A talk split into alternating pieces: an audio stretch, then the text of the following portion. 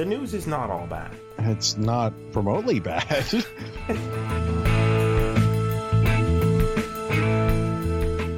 that that moment when Tulo was like calling out the Blue Jays was one of the dumbest things I've ever heard. Like they were Sporcle quiz for uh, in a couple of years for members of the Blue Jays bullpen in 2019 is going to be really, really difficult.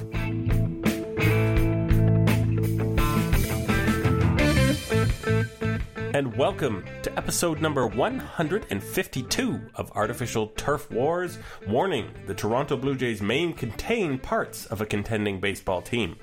Now that you've been warned, I would like to say I am your host, Greg Wisniewski, and I am joined tonight by Joshua Howsam. Josh, how is it out there in Blue Jays land? Well, they're better for me than they are in Blue Jays land. They're currently losing 10 to 4 to the Yankees recording this, so What's could be better. I mean, you know, a couple grand slams and bam, you're back on top. I like the way you think. So that's, the Blue that's Jays, very good. To be fair, they have had a long road trip, um, and on that road trip against crappy and mediocre to b- good teams, uh, they looked like a baseball club uh, performing at the major league level. Hey, they also won a series in the Trop. hmm Which is, you know, like mission impossible in this franchise's history. Even back when the Trop uh, team, you know, when the Tampa Bay Devil Rays were bad, they couldn't win a series in the Trop. So, uh, yeah, that was pretty cool. They they slunk, slunk in there, and were it not for a Trent Thornton meltdown, which seems to happen once per game, uh, they may have actually swept that series. But of course, they were in the Trop, so there, something happened. This the aforementioned meltdown to stop that from happening. Yes, but still, two out of three ain't bad. That's a uh, Meatloaf song from 1970. but who you really want to talk about, and I really want to talk about, is Bo freaking Bichette. Really? Huh. Can't imagine why. He, by the way, he just hit a double as we started saying this. His second extra base hit of the game. It's exactly the start everybody thought Vlad Guerrero Jr. would have. I think it's even better than the start people thought Vlad Guerrero Jr. would have. Uh, yo, is he is he the epitome of hitters gonna hit? Well, right now, I mean, this is ridiculous. He's got nine games in a row with a double, and he's got 12 extra base hits over his first 10 games, which is a major league record. Yeah, like when when you move past team record or you know record in the last 20 years or whatever else and you just go straight to uh we're yeah that's the major league record for that um, even if it's at the beginning of a career it's like whoa whoa whoa stand back for a second really that's nobody's ever done that no Sorry, first 11 games. Yeah. And he's the first player ever to hit doubles in nine games in a row. So, like, it, this is just stupid what he's doing right now. yeah he is uh fifth on the blue jays in wins above replacement at the moment he's been He's on for, played for 11 games 11 and a half games. Not bad. Not bad. Uh yeah, and and it's uh I don't even know what he he strikes out 20% of the time. He walks 8% of the time. None of those are neither of those are, you know, fantastic marks. But wow, when he puts the bat on the ball, he's hitting 400. 417. Hmm. You don't Uh, need there's no way anybody could have predicted that he would do this. I mean, the most optimistic projections would have been that he hits and doesn't get overmatched. And you know, like and he hits, you know, 300 with a couple bombs, couple doubles, not horrible defense at short, not everything he hits goes for extra bases. when I get up in the morning, I get extra base hits. Yeah, unreal. Just unreal. So and the and the home run he hit in this game, by the way, was just a gigantic bomb. 441 feet was the tale of the tape that I saw. Yeah. He just has that lean when he when he wants to hit a home run. there's this arc to his back. He's not trying to hit the ball on the ground. Now, speaking of lean, he he has tried some things on the base pass that I think they're going to need to look at, uh, because he he was leaning, literally leaning on one, all of his weight on his forward knee the other night in Tampa, facing a left-handed pitcher. The guy was staring right at him, and I was like, and then he went on first move, and he got he got just wrecked by the pickoff. I was like, what are you thinking? um, yeah, it's not perfect. the, the defense hasn't been very good either. Uh, but it's really hard to care. if your OPS is over 1200, we don't care about the rest of it. No, we don't. Yeah. It's it's something special. Yeah, and he's again. We are actually get to you know we don't get to podcast the day after everything ended. No, we're actually talking about it as it's still going on, and nobody knows what to make of it. So fantastic. Uh, Yeah, now, and, and just you know to throw a little cold water on this, sorry everybody, but you know, hot streaks are hot streaks. I mean, they, they- look, this is the first it, when it's to start your career, it looks great. Just as when you're ice cold to start your career, it looks terrible. Like Vlad, hmm um, we can remember that Kendrys Morales hit home runs in seven straight games at one point last year. yeah, You know, I, I mean, so you're never as good as you are when you're at your best, and you're not as bad as you are at your worst. But it's very clear that Bo is not overmatched by Major League pitching. right. And I mean, if if your best is a run where you can hit 400 for a week, with everything going for extra bases, not you know Ichiro hitting 400 with all singles. yeah, well then, okay, you know, you might get back to that. But if that's the ceiling. Hey now, you know some guys that is they're never going to do that for a week in their entire life. Even in I'd say that's most guys. Yeah, most guys. I mean, even in even in high school, some guys who get drafted never have a week like that. Um, so yeah, the fact that he's he can do it at the major league level um, means that uh, he he has at least the potential to get back to that ceiling if he's streaky, and you know if he's if he's a steady player and he turns out that his you know his real level of, of hitting is somewhere around you know 3 300 400 500 those magic you know old numbers back from before everybody hit home runs. Great. He's a shortstop. If you can stick at shortstop and do anything close to that he's well i won't mention that name until later. Um, okay. So that was the exciting good fun stuff. There's less fun stuff overall i think. Um, we have ryan borucki who i keep wait. hearing the name dr james andrews Before you move on to Ryan Borucki, I should know you're now officially making some people a little upset. already You see, when I put the you know the the turf ward turf force account put out the tweet, and then I replied, maybe we'll even talk about someone other than Bo. yes Andy at Rally Cap, said no no, he he responded with a gift that said, "Don't you dare." at Baller said, "Why though?" and Steven at former Steve McEwen, former Blue Jays Plus writer, said there are other Blue Jays. so We'll get We back to are- another Blue Jay who has been uh, worthy of an update, but we have to we have to do all the news that's fit to print here. yes, we do.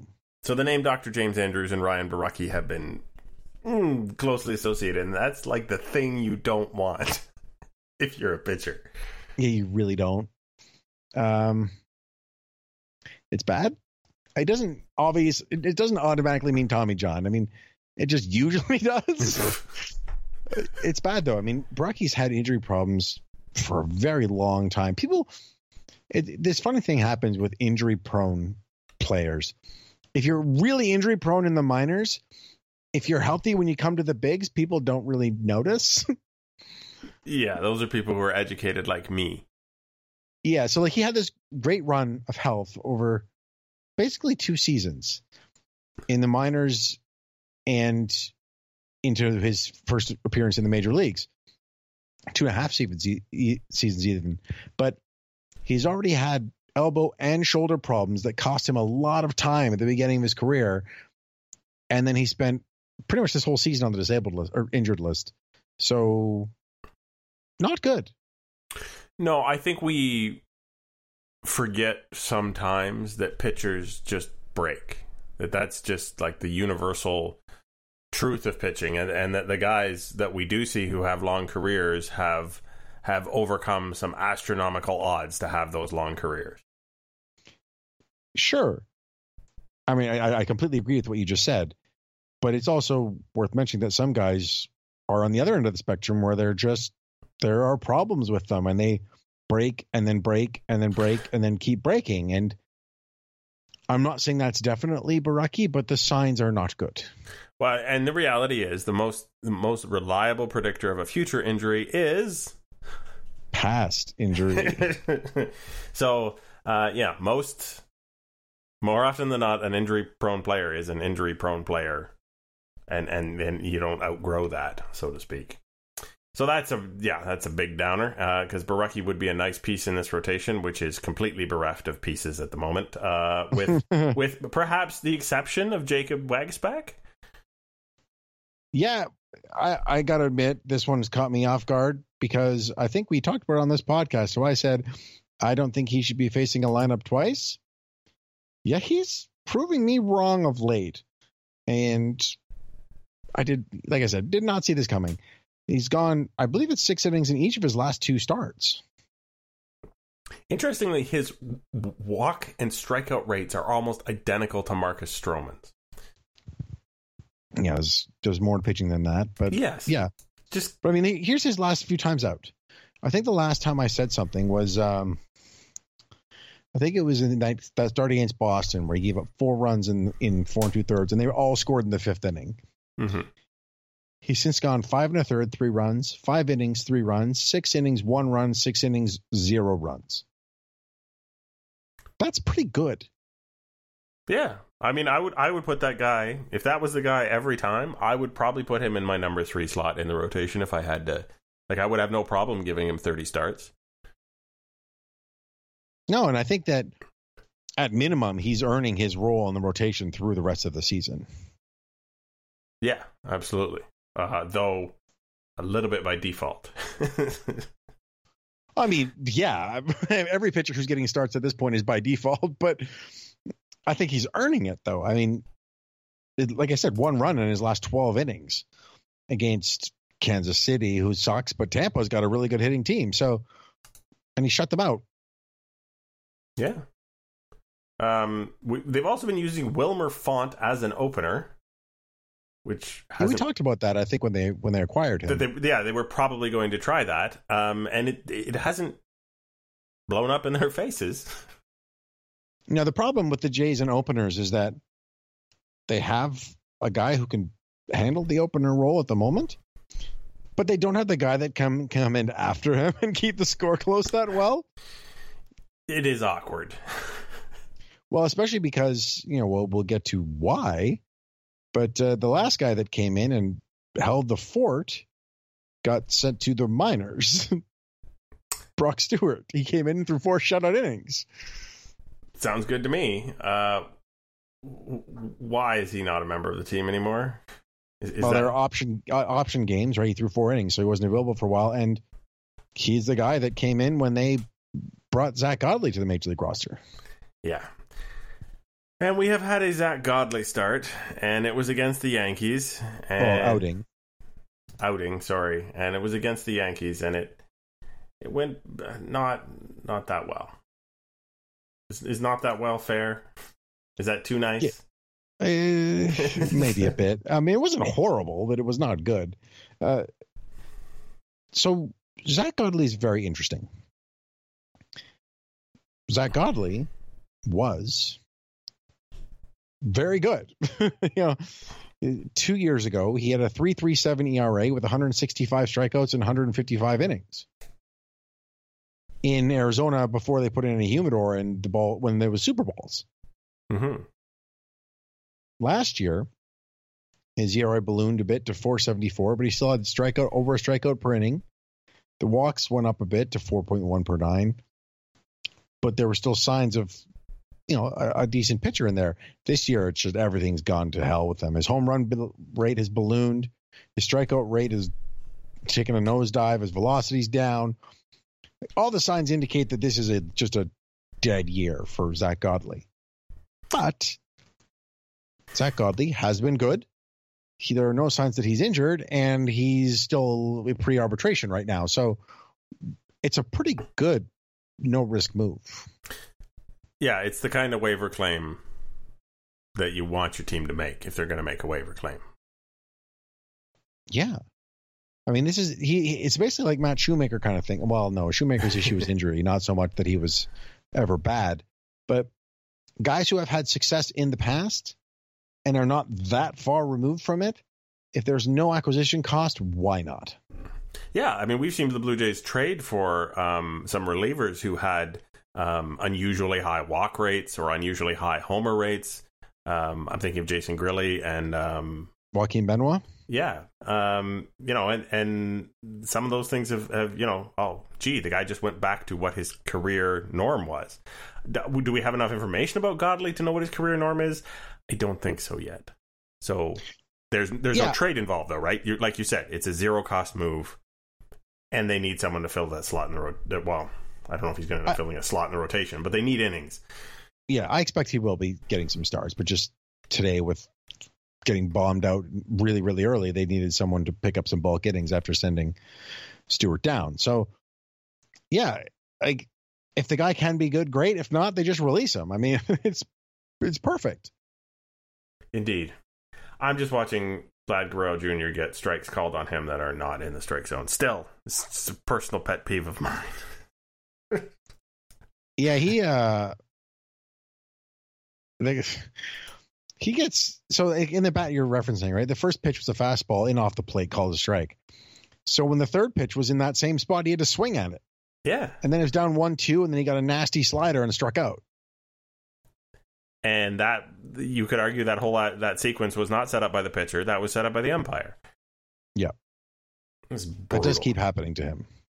Yeah, and I more than other you know young players. It's like he has a he has a reputation as having a good eye and someone's trying to teach him that no no you don't know where the strike zone is. It's like no i think he knows where the strike zone is. He certainly knows the ones he wants to hit and then he has to expand. Yep. That said uh, we were going to do a vlad update because who doesn't like an update about you know the future franchise player? And the news is not all bad it's not remotely bad. Even though he's getting jobbed on these things, um, yeah, it's it's gonna be fine. I think for Vlad. Well, I mean, go ahead. Yeah, his his OPS is up to eight oh three. Yay! He's officially a considerably above average hitter in the major leagues, and he's twenty. Um, his last 30 days, which are my favorite thing to grab because it gives you, you know, not a, a minuscule sample size, but maybe gives you an idea of a trend. Uh, yeah, his his WOBA is 399, his uh, WRC plus 152. Not um, bad. Yeah, pretty good. And once again, he's only striking out 14% of the time over those 100 plate appearances. So he's he's not a free swinger despite all of the calls that we were just talking about and and uh, and things being difficult that way. He is not uh, whiffing away like crazy. Yeah, he's not you know an intensely patient hitter either, but he makes very good contact. And when I say very good contact, he had a ball that was 118.3 miles per hour for a sing or a double. Actually, should have been a single, but he hit it so hard they got past the outfielder.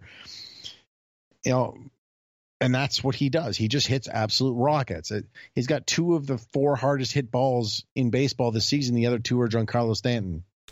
If someone talks to him as he matures a little bit and convinces him that a little bit more uppercut, like in the home run derby, can be incorporated into his regular swing, he is going to go on an unbelievable tear.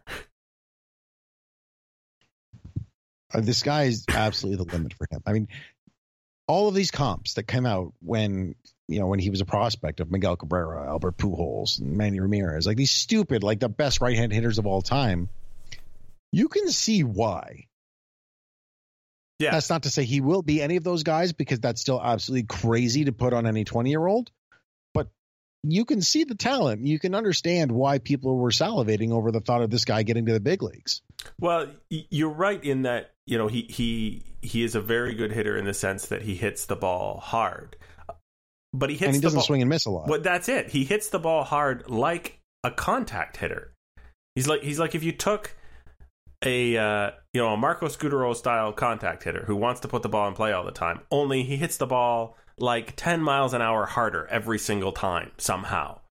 um, because his swing is just that fast. And it's like, okay, that those two ingredients together make for a player who's miles ahead of of that Marco Scutaro player, who was valuable in his own right, but hitting the ball hard is the key to everything. We've you know we've expected we've suspected that for a long time. You know um, probably the last 10 15 years we've known that slap hitters don't actually do much. But when you you know incorporate the that kind of skill into the hard hitting profile just putting it in the air a little more often is is great is the potential but again he's 20 you're right he does have a couple of years to figure these things out yeah, I saw something crazy. Someone was putting out a would you rather have Yordan Alvarez or Vlad Guerrero? Alvarez having a monster year or, you know, monster month and a half with Houston. It's like, why are you even asking this question? Vlad is freaking 20.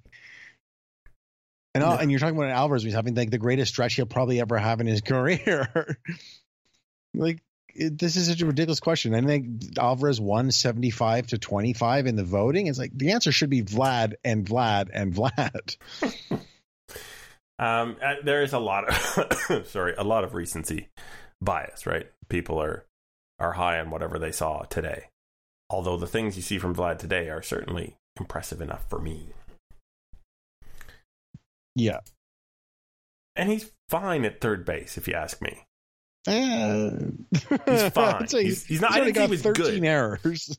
it's fine. Um, we'll see what happens with that. But again, the, it's it's it's not a big stretch for the Blue Jays to suddenly need him at first base instead. No, and the bat will play wherever he is, yeah. and that that that much is becoming clear. Indeed. So now we're going to move, I think, to the uh, the most important conversation we're going to have this week. sure. Troy Tulowitzki has retired, and I don't believe we've talked about it at all on any of our podcasts because there's been so much other stuff going on. Yeah.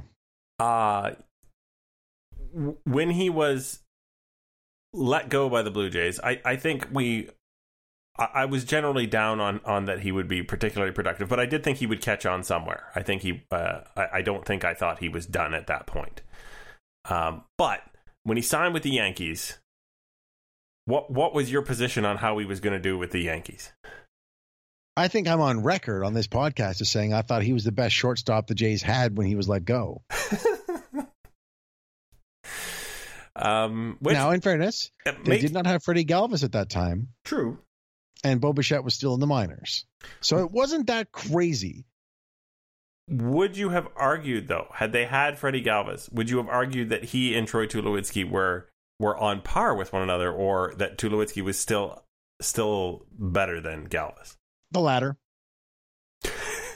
so so your your qualifier isn't really helping you here. No, only in the hypothetical. Uh, I'm just saying that technically it was the better case to make at the time. it was still wrong, clearly. Um, yeah, I, I, blew this one. I, I was way off for basically the last two years. I, have been pushing this one that Tulo was the guy and that they shouldn't be just giving up on Tulo for I think since the end of the 2017 season. And um, well, in that time, he's played in five games and has 13 plate appearances. Now he does have an 853 OPS in those 13 plate appearances. yeah, I, I, I missed this one. Uh I think the fact that he was gloating in spring training about how he was, you know, showing the Blue Jays sort of what they screwed up or missed out on. I think that was a top tier moment for Tulo, um, of of of self belief, which I respect. It's it's good to believe in yourself, but I was pretty sure that really there was no way Tulo was going to play hundred games for the Yankees ever. Um, and then as soon as he got hurt with the Yankees, I knew it was over. Yeah. And you know, look, that that moment when Tulo was like calling out the Blue Jays was one of the dumbest things I've ever heard. Like they were like, like I love Tulo, and I, I let's preface with that. Like I'm obviously clearly a huge Tulo fan, and I thought he was great, and I was upset when he left, and he was one of my favorite players. But that was ridiculous. Like they bought him out. They're moving on, and they let him go really early so he could catch on somewhere else. Like it was like they did everything for him, and then he's bad mouthing them on the way out. It's like, screw you, buddy. And on top of that, they clearly knew from the medicals that they were doing him a favor. I, I really believe that. I believe that whatever the Blue Jays had, you know, whether it's you know X-rays or exams or or you know just just rehab history and and, and the people who work with him, I am convinced the Blue Jays knew that um he was pretty much a lost cause, barring a small miracle, and they were willing to let some other team take a chance on that miracle. Yeah, and actually, by releasing him the way they did, he can retire and collect all his money. Yeah. He still owed it. Most guys, if they actually file retirement papers while they're injured, they don't get the end of the contract. Yeah, you forfeit Right. the Think remainder of, the contract if you say, I am officially retired. No, not if you say it. It's Sorry, if you you- actually sign papers confirming it. Famously, Gil Meche was did this a couple years ago. I still remember it for the Royals. He gave up twelve million dollars by officially filing for retirement, and he saved the Royals twelve million dollars. Yeah, this this is the rare case, by the way. Yes, Usually you get, you know, David Wright hanging around forever just collecting $23 million a year from the Mets or Prince Fielder who was taking it from the Rangers, I guess, at that point. Uh, yeah, it's people don't usually let this stuff go. with a T-shirt where they're wearing a T-shirt that says "Totally still rehabbing, guys." Yeah. but yeah, Tulo's done and yeah, it sucks. Like like I said, like I was a Tulo fan and I liked watching him play. I mean, I liked him watching him play with the Yankees less, but I didn't have to see very much of that. Now, here I would agree with you completely. Is that Tulo being taken from the game by injuries was absolutely too soon. E- even if he had not been a Blue Jay at the time, he was really a special player, and and there's there's still probably an there's an argument to put him in the Hall of Very Good at this point, but I think the Hall of Fame, of course, is, I mean, he really only played 14 years.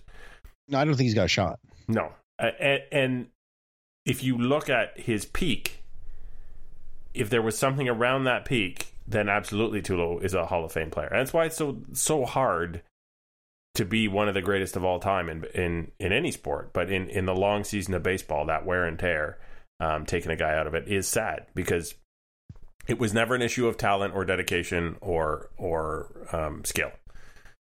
It was just the body couldn't keep up with it, and that seems like the worst reason to not be on the field. Yeah. All that right, sucks. Now that you've eaten all the crow, I didn't even have to spoon feed you it. You just you dove right Man, in I knew it was coming. I just, I just, I just, I just grabbed a fork and just started chowing down. Now that we got that finally out of the way, uh, we're going to come back with people's questions, which I bet you won't really touch on Troy Tulowitzki that much at all.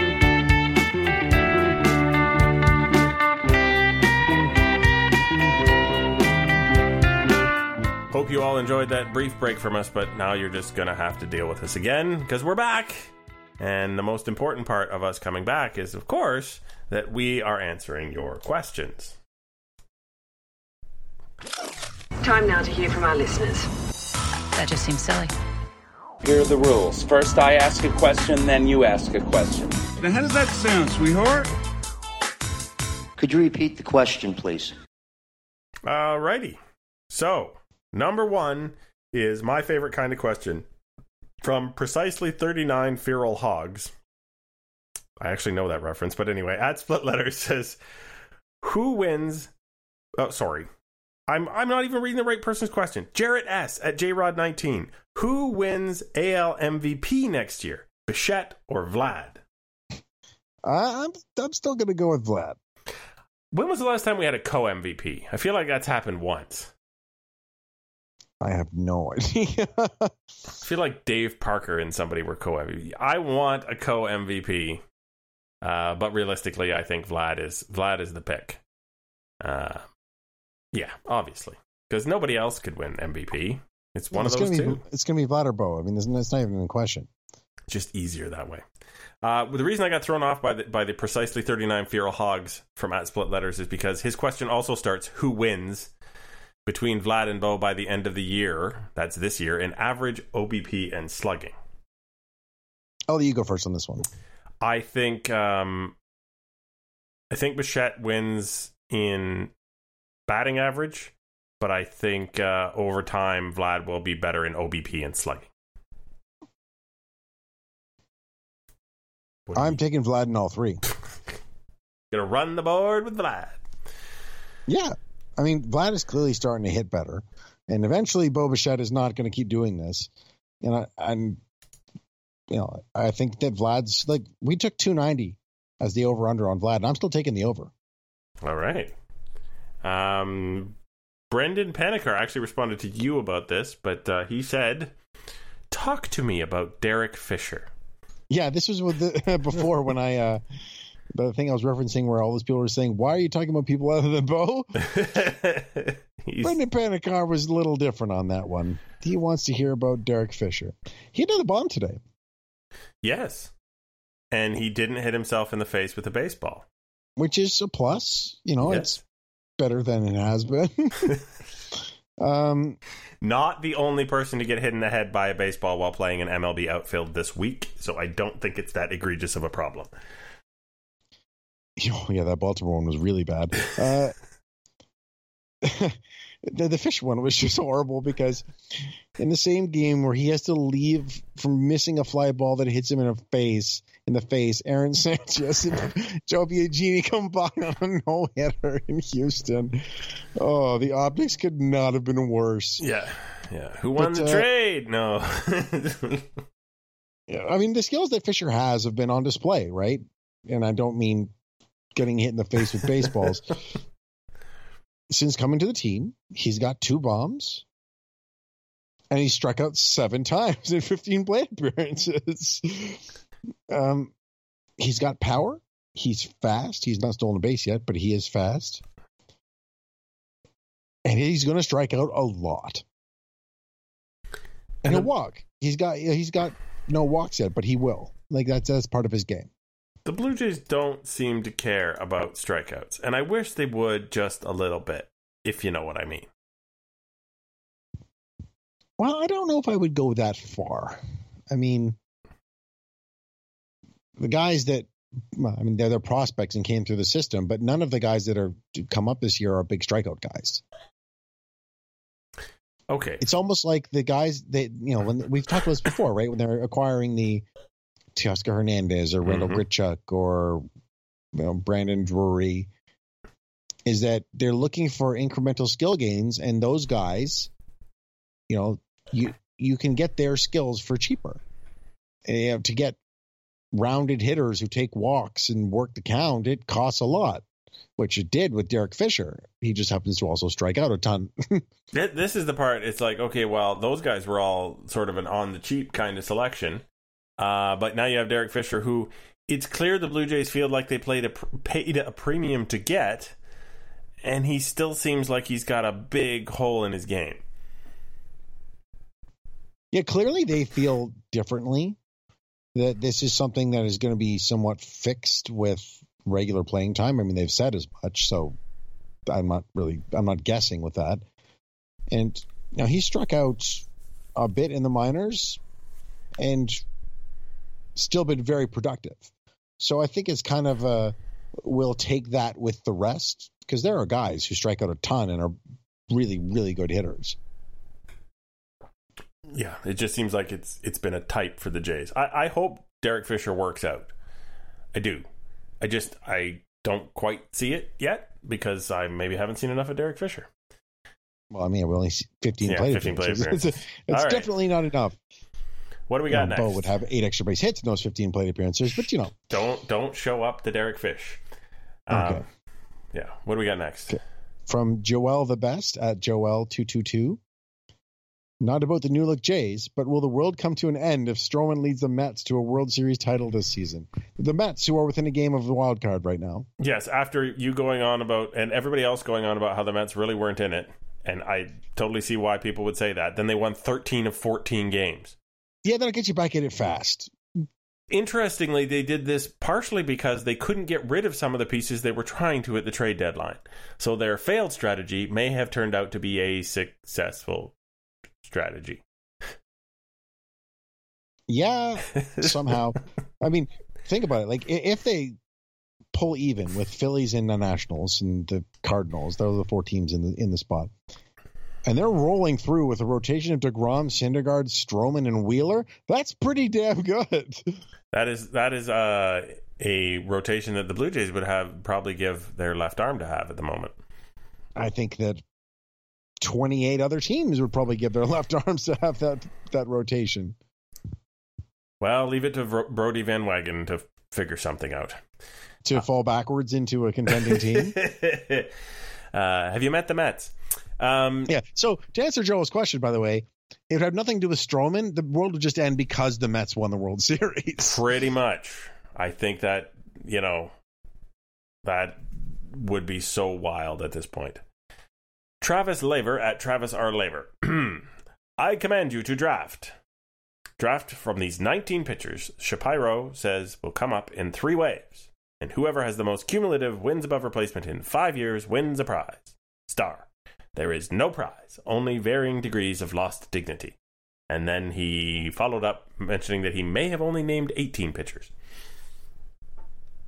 The pitchers are Thornton, Waguespack, Pannone, Borucki, Sean Reid-Foley, Pearson, Merryweather, Patrick Murphy, Yennsy Diaz, TJ Zeuch, Hector Perez, Eric Pardinho, Alex Manoah, Woods Richardson, whose name escapes me at the moment, Maximo Castillo. Simeon. Simeon, yes, the, only the second Simeon in the major leagues ever. Thank you for looking that up for us. Um, Adam Kloffenstein, Joey Murray, and Zach Logue. So you got five Alec years. Manoah, not Alex. You've got five years to uh, come up with as much wins above replacement as you can from these three guys. He actually revised it to 10 years because he realized that some of those guys won't even be in the bigs in five years. Oh, you got ten years now. Sweet. Go ahead. So, you, so we're going to snake this thing, or is, do I get the first pick? you get first pick. I'm going to take Pearson with the first pick. All right. Um, I'm gonna try Kloffenstein. I'm going with Trent Thornton then because the rest of these guys, I have no idea if they're going to make the major leagues. He's there. All right. Uh, I'm well. Then I'm gonna I'm gonna pick my lottery tickets. Uh, Pardinho, All right, Jacob Waguespack, uh, T.J. Zeuch, Patrick Murphy, and uh, is Merryweather Mer- Julian Merryweather? Why the heck not? Is that my five? and or I got one more. uh, he said in, in five years. I don't know. And then we'll each go one more, and I'll take Alek Manoah as my one other prospect. Uh, does that give me Sean Reid-Foley as an option? Sure, yeah. All right, So- Sean Reed Foley, baby. And then the point basically is right. These waves of pitchers, and to Shapiro's credit, he did sort of mention this. Not sort of, he did mention it on. He was on the Fan 590 on Primetime Sports, and he said basically, you want from this group like three guys to like really hit, Mm-hmm. right? Because pitching prospects suck. I mean, they're really, really risky, and and that's why I like my first pick was Pearson because he's close and he's awesome. But then I went major leaguer, major leaguer because they're here. They have actually made the bigs, and a lot of these guys, I would say of so Pearson, I think will make it. But of and Merryweather probably too. But Murphy, Diaz, Zeuch, Perez, Pardinho, Manoah, Woods, Richardson, Castillo, Kloffenstein, Murray, and Logue. Five of those guys will make the big leagues, is my guess. Well, Yennsy Diaz like made it, but he went right back down. But there's also no guarantee that when you say make the big leagues, it's as a starting pitcher. Right. And of course, you know, Trent Thornton and Waguespack might not stay as starting pitchers. But the general point is it's very, very hard for pitching prospects to last, both health wise, which is why none of us picked Borucki, by the way, um, and talent wise to become successful major league starters. And that's also sort of a case in point of what they're doing, trying to get as many of these guys as they can, because hopefully one of some of them hit, because some of them, most of them won't. Indeed. Um, yeah. Sure things, not sure things. uh, Rob Coates at Coates Rob 33. Love to hear your thoughts on uh, Shai Davidi's article from yesterday. I think it was the sober perspective the fan base needed voice. Would you care to sum up the sentiment in uh, his article? Yeah, so for the most part, he was basically saying what we've been saying, where like the Jays messaging has been terrible, and like it's garbage, and it's time to stop talking about cohesiveness and clubhouse culture and like we really like the makeup of these players and start talking about how they're going to start winning ball games. And it's amazing that they've been focusing on this other stuff. I mean, Atkins did an interview basically right before this article came out where he just kept talking about that stuff. And it's just like nobody cares. I mean, look, the team should care about this stuff. They should care about culture, work ethic, and all of that. All we care about is if the team is winning ball games or going to win ball games. And so say like, look, we project these guys like we really think they're going to hit as soon as next year, and we're going to go and fill in and get guys, which Shapiro did say on the radio today. And that's what you want to hear, not this other stuff.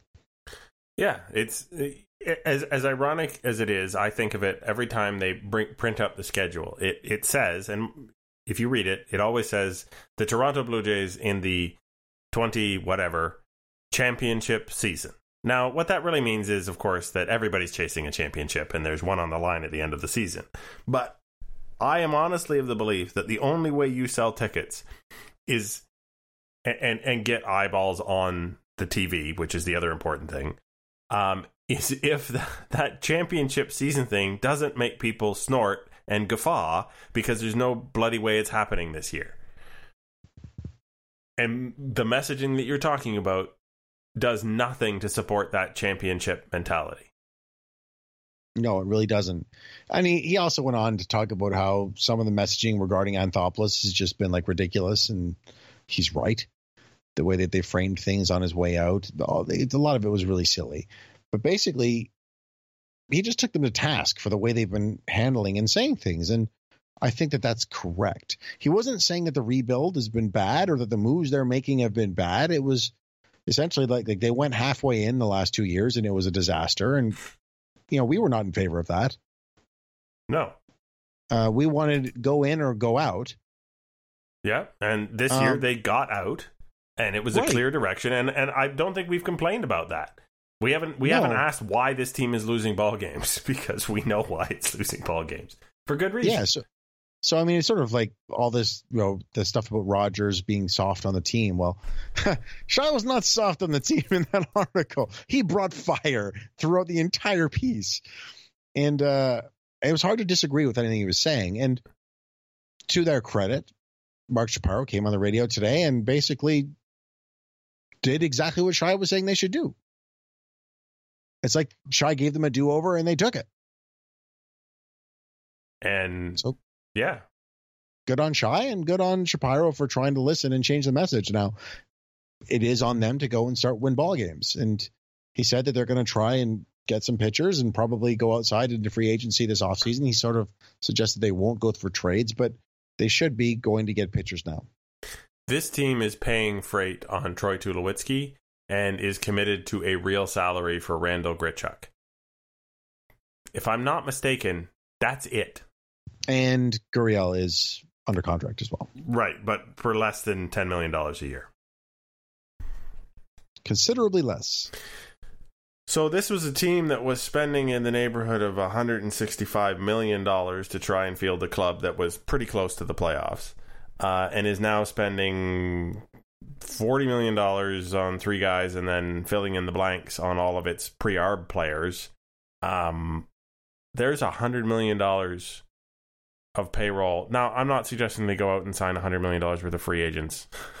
That's and they won't. No, they won't.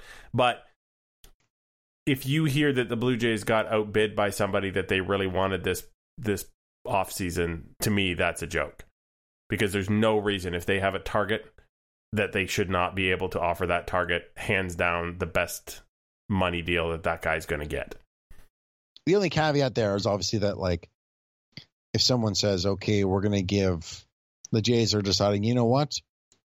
We want to go get insert middle of the rotation starter here. Like some guy that you would think could be worth three years, fifty million, and someone offers him hundred million. It's like, okay, you don't want them to be stupid, but they should not be outbid within reason. Yeah, I mean, if if somebody offers that guy three years, fifty five million, like you just talked about, which is a little overpay, and the Blue, Blue Jays think he's the guy who's going to fill in that slot for them and eat two hundred innings, they need to offer him the sixty or sixty five million dollars that gets him here. Because honestly, I know guys talk about hometown this and you know close to that. Most of the time, money talks, and the Blue Jays have rarely been in the position um, that they are now that they have the money can, that can do the talking and gets them nowhere near what we know their budget is is available from the corporation that owns them and gets them nowhere near the luxury tax which is the other big you know soft salary cap supposedly in in the league so yeah, Yeah. i would be disappointed otherwise Yeah, they've never even been close to it. no all right so uh we have Two more questions. two more questions So this one's actually in that vein. So with this is from Aaron Pileski Pileski twenty nine. With pitching upgrades, as the Yankees make it eight nothing. uh, so he asked this question earlier. Uh, this team could be close to competitive next year. Agreed. Where is the pitching going to come from? Who is a realistic free agent target for the Jays? Gerrit Cole Realistic, sure. Um, I don't think Gerrit Cole is the market they're going to play in because I think Gerrit Cole is going to have teams that are good that are willing to pay just as much as the Blue Jays are going to be willing to pay. The guy I really want them to go after and that I think could be had is Zack Wheeler. Hmm. I think unless Strasburg opts out, I think he's the second best pitcher on this market. You know, despite the season Hyunjin, Ryu is having, I think he's the second best, and he's thirty, so he's young. He's not on, on the downside, and he's you know he started late, so I I would love to see them go hard after Zack Wheeler. i'm gonna stick by cole Okay, all right and one more question from our patreon yes, this one comes in from Michael Warner, one of our patrons, as uh, Greg just mentioned. What position player currently on the 40 men, would you predict to get traded or DFA'd only to become a star for another team? With a glut of, ver- of fairly similar players, I'm thinking someone on this team will become the next JD Martinez or Jose Bautista. Who will it be? I think interestingly, he does not highlight Edwin Encarnacion, who fits his profile better than um, than the other two players, because Encarnacion was in fact DFA uh, was picked up on waivers by another team and then ended up back up with the Blue Jays. Yeah, but they you know, the oth- so JD Martinez was also waived and and Jose Bautista was gotten for a Well, catcher yes. who never made the big. But so he was traded. yeah, for nothing. So that's kind of the, the same question applies. So what is your answer? oh, Teoscar Hernandez. I, I think Teoscar Hernandez is waiting to be unlocked by some team like the Houston Astros, who I hope are not in our division. It's a good answer. Um, I'm afraid my answer is going to be Anthony Alford. Hmm. He's on the 40 man. That was a question, right? Right. I think that with Fisher, Hernandez, Grichuk, Gurriel, that there's not a lot of room for Alford right now, and he's keeps he's been hurt a few times, and I think he's running out of time. And I could see him going somewhere else and becoming the superstar that we thought he could be. Maybe he'll play two years in Korea and then come back with even larger upper body. He's not Eric Thames. Uh, we could dream, can't we? no, I don't. Anthony Alford look really weird if he was that big. All right. So, thank you for your questions as usual. Uh, and now it's time to hand out one of these. I think that's rather brilliant. So I did good, right? I mean, I would have thought But not really, because um, we're not Half that of one. generous. A half a gold star. Did you enjoy half the clip? Uh, the Blue Jays have announced that they are extending the netting at Rogers Center and in Dunedin at the spring training facility, which would normally deserve a gold star. They're not doing it until 2020, which seems a little weak to me that you couldn't figure out something on one of the long road trips. I Uh, disagree. but also they've not been specific about how far the netting is going to go other than quote past the dugout unquote and that also seems weak to me when several teams have gone foul pole to foul pole i feel So here, like here's here's why I disagree with, with with this with this notion, and I agree with taking time. The problem is the layout of the field and the way that the lines are angled. If you just go foul line to foul line, some people's view will just be looking down the line of the net, and they won't be able to see a thing. You you believe that the, the thickness of the net is is going to cause that problem? Yeah, if, the, if if all you're seeing is straight down the line of the net, now okay, you won't not see a thing is overstated, but it'll be a clear obstruction as opposed to looking through the net, which is not an obstruction at all. And anybody who says that is crazy. All right. But no, but I, I that's actually a real issue, and that is why they are taking the time to do it because they don't want people in the corners to have their view of the plate blocked. Fair enough. Um, So they're saying they're going to extend it, and to a point where they're like, you don't need to extend it to the foul pole. I mean, the balls that hit get hit into the corner, I don't think guys people are usually getting hurt on those. It's those screamers that go, you know, like just over the third base bag into the corner, right into the stands. yeah, that go maybe you know twenty feet, thirty feet past the dugout and and are Yeah, arcing into the uh, or hooking into the the stands. Um, yeah, I I wish there was a way to put um, some other kind of you know clear barrier up. Uh, you know, even to the point of of would it help to put plexiglass? I know that's kind of weird, but you know, way down at the end of the line where people would have trouble seeing, would it would would that be a better solution? I'm open to creative solutions, but the kind of vague, hey, we're going to do that in 2020 to some point just seemed like I don't know, half an announcement. Yeah. I I I, I don't agree. I was just going to get the half gold star because everybody should be doing this. I don't think the, you know, like, yeah, it's not a great revolutionary thing. Only it's for some Yeah. reason being treated like like it wasn't horribly overdue. Okay. Yep. Do you have for me, sir, a final thought? Yeah, the uh the Jays have actually been playing pretty well of late. Um obviously, as you mentioned, some of their opponents were not very good. But the hitting like the offense, you can see it, right? You can see where this is coming from. And this is I guess you could almost call this a do-over, but Joe Siddall was on the radio today. He's, you know, one of the voices of the team. And he was essentially saying, not essentially, he was saying that you can't go and get a uh, like a, a good pitcher because you need to see what these young guys, young pitchers are. That's crazy.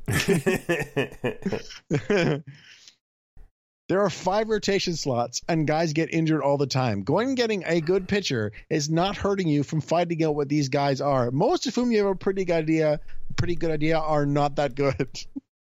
Yeah, uh, there is no magic level unlock for pitchers. It- either they, you know, maintain what they do. Uh, they occasionally come across a new, new, you know, approach, but rarely.